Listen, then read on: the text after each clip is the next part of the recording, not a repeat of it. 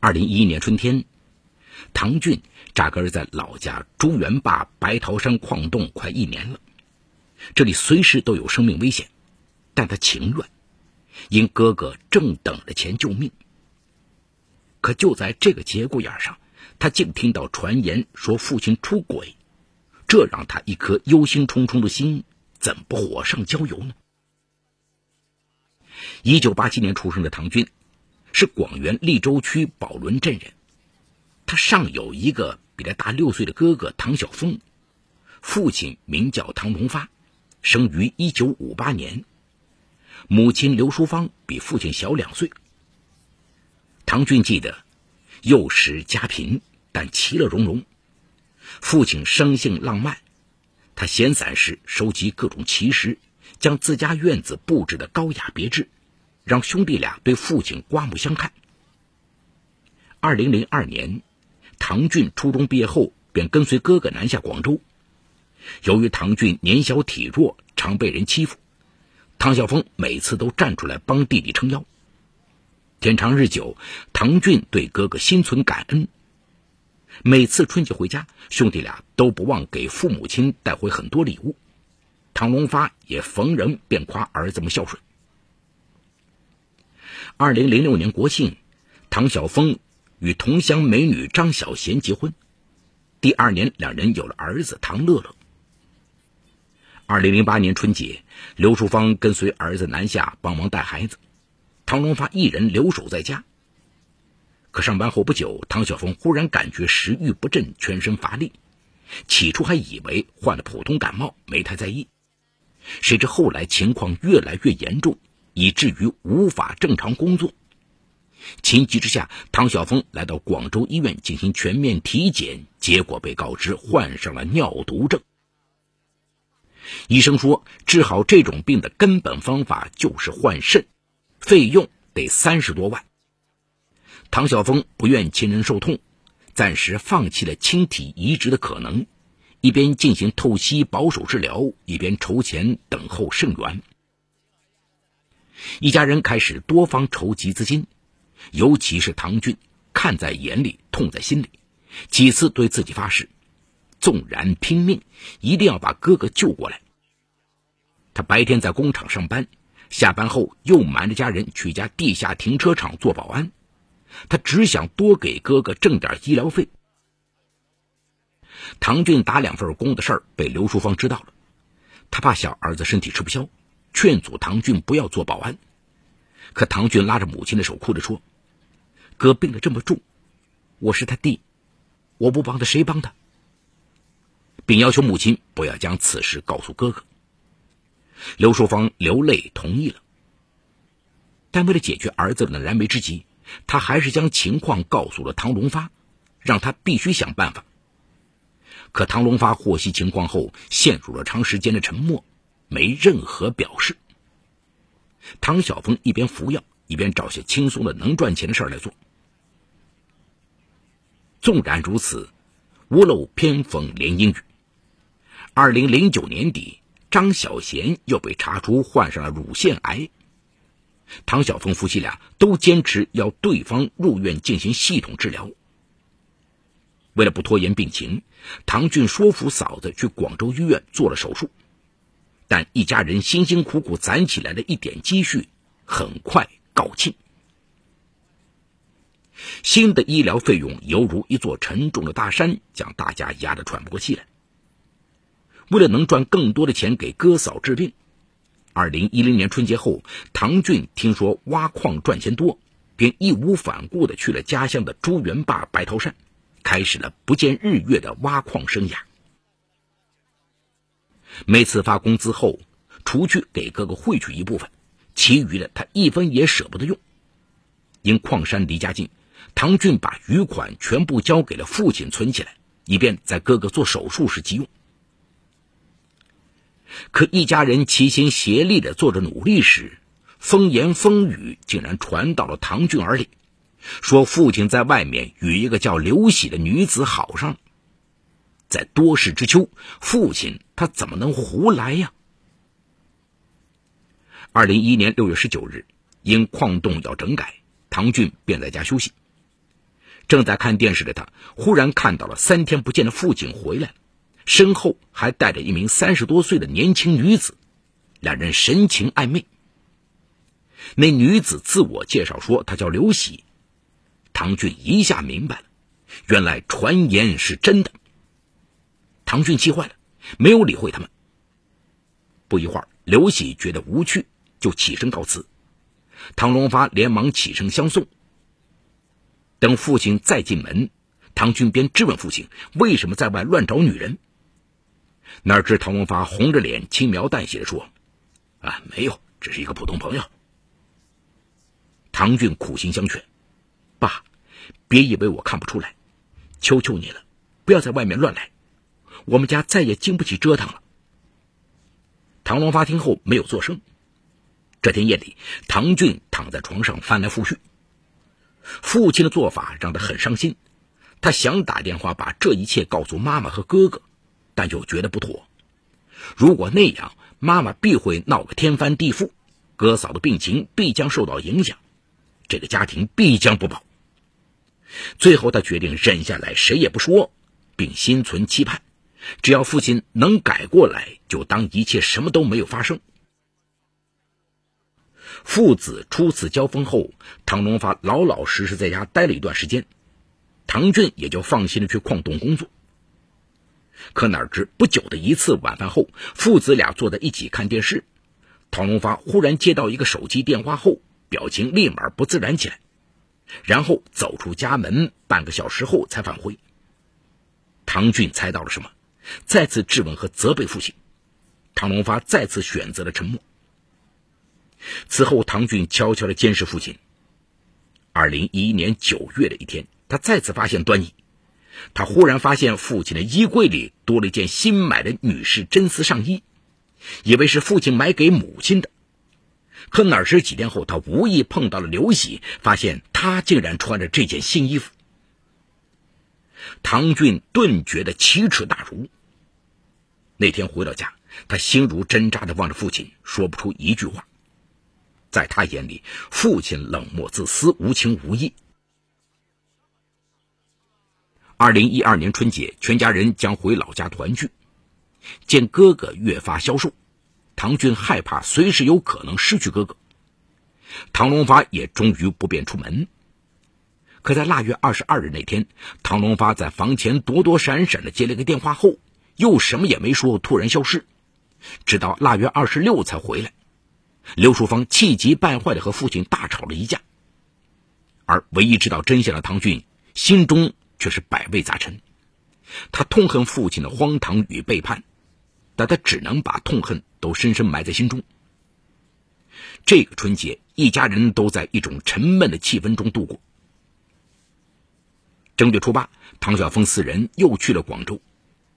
很快，唐晓峰的病情变得更加严重，到了非做手术不可的地步。可肾源仍然没有着落。情急下，刘淑芳决定自己捐肾。幸运的是，二零一二年四月，经过配型检查，他竟然符合条件。手术初步定在六月。而唐俊清楚的记得，自二零一零年挖矿起，他先后大概交给了父亲八万块钱。而打听清体肾移植的花费顶多五六万时，唐俊非常欣慰，感觉哥哥有救了，全家也有希望了。那天见到父亲，唐俊就要父亲把自己这几年给哥哥积攒的手术费拿出来。哪知唐荣发的脸一下子变得苍白，他磨磨蹭蹭的在卧室里翻找了一阵然后拿出一张卡递给了唐俊，并告知了一个密码。唐俊拿着卡去银行转账。连续三次输入密码都显示错误，打电话问父亲，唐龙发说时间太长了，自己也记不清了。没办法，唐俊只好返家，拿着父亲的身份证去银行进行密码挂失。一周后，他再次来到银行，结果大吃一惊，这张卡里竟然只剩下区区几百块钱。唐俊十万火急的跑回家，逼问父亲这是怎么一回事。见隐瞒不下去了。唐龙发这才不得不承认，那些钱他都用在了刘喜的身上了。唐俊顿时感到天都塌了。他没想到自己冒着生命危险换来的血汗钱，竟被父亲一眼不眨的滥情花费了，而且他还忘记了自己的大儿子还等着这个钱去救命。你还是不是人呐？唐俊向父亲大吼。受到儿子谴责，唐龙发面子挂不住，恼羞成怒，反过来教训儿子：“我在外面找女人又怎么了？老子高兴。”唐俊不依不饶地说。你找女人，为什么要用我的血汗钱和哥的救命钱？唐俊越说越气，威胁父亲说：“你给我把钱要回来，否则你永远不要进这个家门。”唐龙发红着脸，一时无语。后来，啪的一声摔门而去。见父亲背影渐远，唐俊又急又气，蹲在门口大哭起来。这时，刘淑芳打电话问儿子手术费准备的怎么样。唐俊倍觉委屈，想告诉母亲真相，但还是打住了。他噙着泪向母亲撒谎说：“妈，钱已经准备好了，只等哥做手术时便可转来。”放下电话，唐俊虚脱般的瘫坐在地上，又忽然如梦惊醒，发了疯一般给所有好友打电话借钱。这里有情与法的冲突，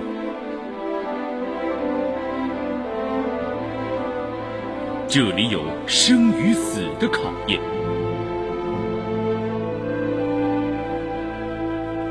这里有爱与恨的交织，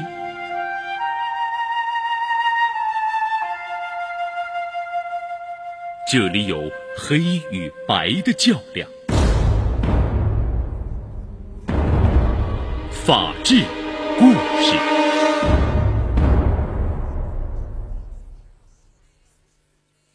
而唐文发受小儿子责难，不敢回家，每天在外面不是喝酒就是打牌。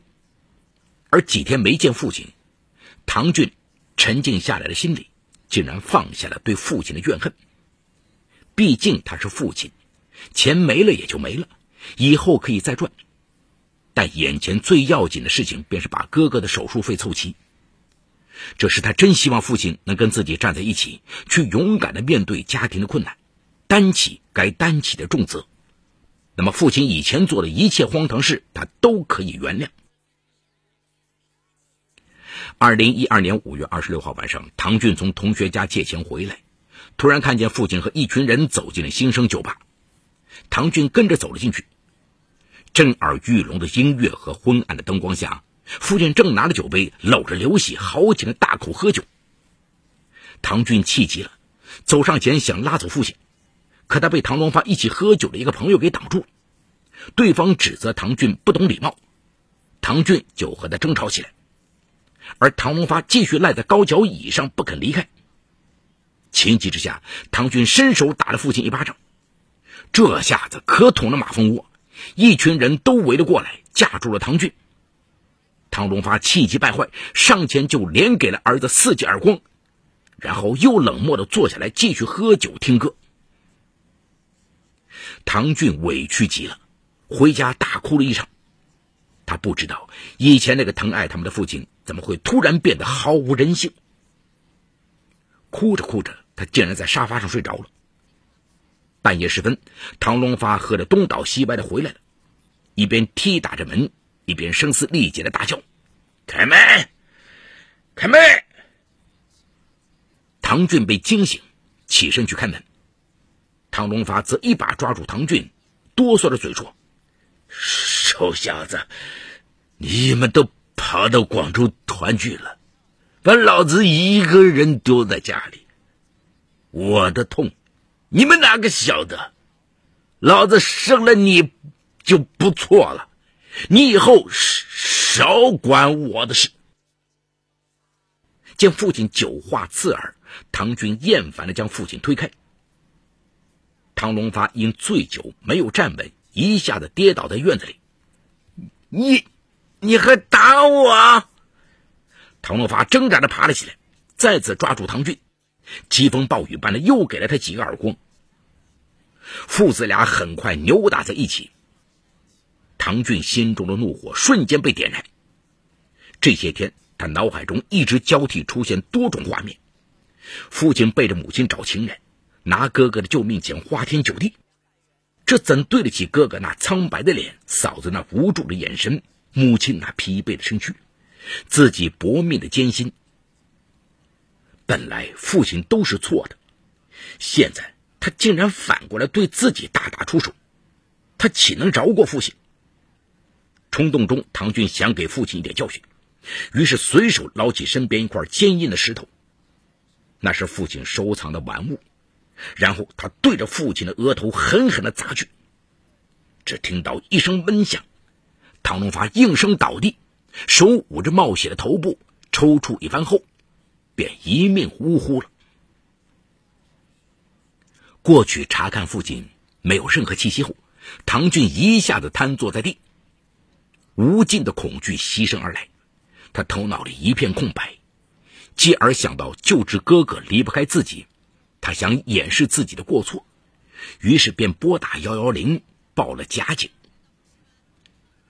广元利州区宝轮镇派出所民警接警后，迅速赶赴现场，因人命关天，民警迅即将案情上报给市局。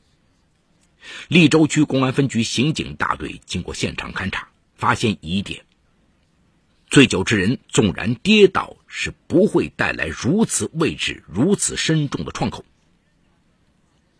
经过现场攻心，唐军彻底缴械了，痛哭着讲述了自己因冲动而砸死父亲的前后经过。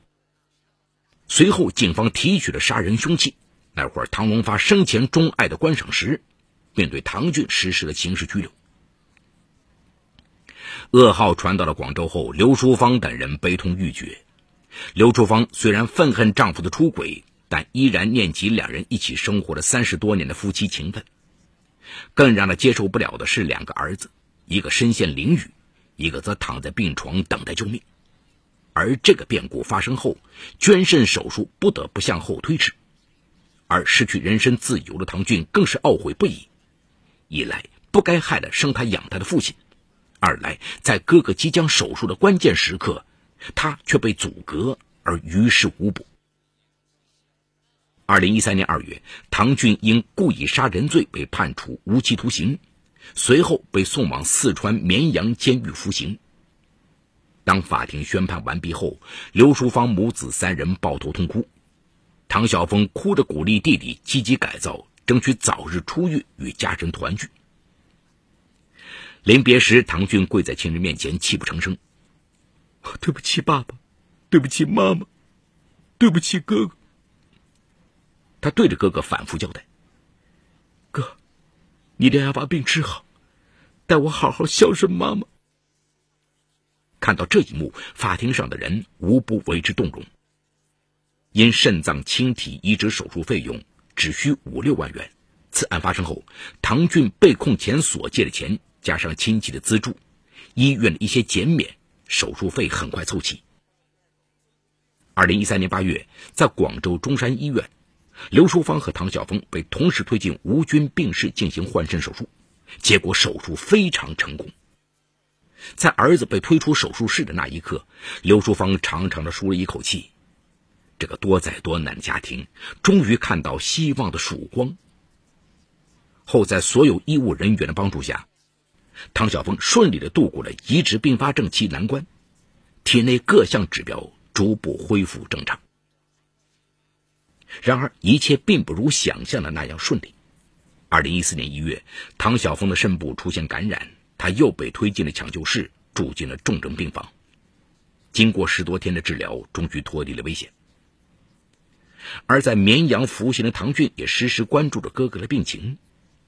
二月十六号，当他收到哥哥写来的信，告诉他一切都好的时候，唐俊抱着信大哭了起来。此时，他的心里百味杂陈。好，故事说到这儿就告一段落。除犯罪嫌疑人之外，其余人均为化名。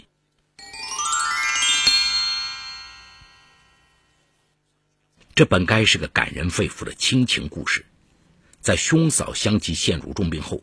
弟弟唐俊主动挑起家庭的重担，冒着生命的危险为家人攒下血汗钱，为兄嫂治病救命。但让人意想不到的是，因为父亲的出轨，救命钱被挥霍一空，气血捐肾的亲情故事竟演变为孝子弑父，令人唏嘘不已。毫无疑问，本案中唐军的行为已经构成了故意杀人罪。但从故事的具体情节来看，唐军的弑父行为并非早有预谋，而是在父亲酒后怒骂暴打后的激情杀人。我先向听众朋友们简单解释一下激情杀人的概念。激情杀人是与预谋杀人相对应的一个概念，是指本无任何杀人的故意，但在被害人的挑逗刺激下失去理智、失控而将他人杀死。在我国刑法中。并无激情杀人的规定，但在司法实践中，这种情况的确存在。而且，由于激情杀人的主观恶性小于有预谋的故意杀人，可以按照故意杀人罪中情节较轻的情况从轻处罚。比如本案中，唐俊本来并没有杀父的意图，但父亲酒后与唐俊发生争吵，并对唐俊大打出手，致使唐俊心中怒火瞬间被点燃。在冲动中，随手捞起父亲收藏的石头，将父亲砸死，属于典型的激情杀人。从法院的判决结果来看，唐俊最后被判处无期徒刑，法院是对其做了从轻处罚。法律之外，也想就唐俊一家的家庭关系多说几句。都说家和万事兴，如果唐俊一家人能在齐心协力救治兄嫂的同时，多关心留守家乡的父亲。如果在父亲出轨后，唐俊能够和家人一起坦诚面对问题，共同解决纠纷，可能事情不会发展到那么糟糕的境地。当然，生活不可能重演，世上也没有后悔药，我们也只能在唐俊一案中吸取更多的教训。